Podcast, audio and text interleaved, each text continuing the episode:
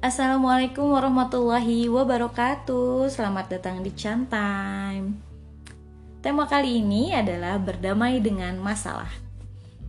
Hmm, Setiap orang punya masalah ya Karena masalah itu adalah sebuah kepastian. Pasti akan datang di mana pun dan kapan pun. Kita nggak akan pernah bisa menghindari yang namanya masalah Baik masalah yang kecil maupun yang besar tapi, besar kecilnya masalah itu tergantung dari cara kita menyikapinya. Masalah sekecil apa pun bisa jadi besar kalau kita menganggapnya besar. Begitu juga sebaliknya, masalah sebesar apa pun akan jadi kecil jika kita menganggapnya masalah itu kecil. Um, contoh masalah kecil yang jadi besar, misalnya nih, kita lagi naik kendaraan umum kan. Nggak jarang kalau misalkan kita naik kendaraan umum tuh pasti ngetem. Ya nggak sih? Itu tuh udah bete banget kalau kita lagi parah bete-nya kan. Ya ampun itu kita nungguin 5 menit rasanya udah kayak berjam-jam nungguin di situ padahal kalau kita lagi santai kita relax ya nggak jadi masalah tuh mau ngetem bahkan ngetem sampai setengah jam pun ya nggak jadi masalah gitu kan. Semuanya balik lagi tergantung gimana kita menyikapinya. Um, coba deh berdamai sama masalah. Karena setiap hari itu pasti akan selalu ada masalah mau yang kecil sekecil kecilnya sekecil apa pun itu selama kita menganggap itu masalah ya itu akan jadi masalah. Walaupun sebenarnya itu bukan masalah. Misal kita lewatkan. Terus uh, ada orang nih. Kita senyum tapi nggak dibalas senyum sama dia. Kita negatif thinking tuh langsung kenapa sih dia ada masalah apa sih sama gue? Gini gini gini gini gini segala macam kan. Padahal kalau kita positive thinking orang itu tuh nggak lihat kita. Kita kan nggak pernah tahu ada masalah apa di matanya ya kan. Bisa aja dia orangnya rabun ya nggak sih? Jadi kita senyum tuh sama dia nggak kelihatan. Ya udah positive thinking aja nggak usah dijadiin masalah. Nah itu simpelnya.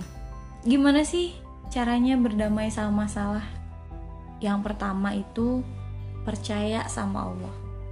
Tenang aja masalah sebesar apa pun ada Allah kok yang ngedampingin. Allah tuh nggak ngasih kita masalah tuh sama solusinya. Tapi kita mau cari solusinya atau enggak? Itu pertanyaannya.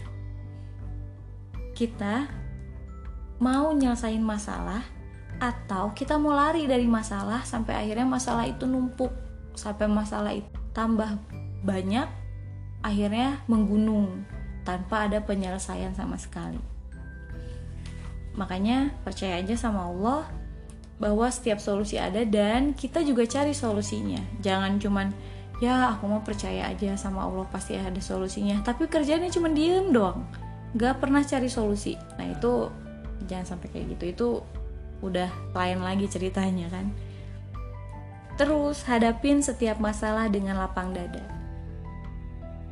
Setiap tempat yang lapang kalau misalkan disimpan barang segede apa pun selama tempatnya luas itu masih akan tetap kelihatan luas. Itu masih akan tetap luas gak akan jadi sempit. Tapi kalau ruangan yang kecil um, kita ibaratin hati kita tuh kayak ruangan kan ya. Kalau ruangan itu yang kecil kita masuk satu orang aja itu udah sumpek banget kan Nah, makanya kenapa kita harus lapang dada di sini kalau misalkan punya masalah. Kalau kita udah lapang dada, kita otomatis udah tenang dan bisa nerima dengan ikhlas juga masalahnya kayak apa ya kan? Kalau kita udah ikhlas, kita bisa nih cari solusi dengan baik gitu. Gimana cara cari solusinya? Coba cari orang yang pernah mengalami hal yang sama dengan kamu.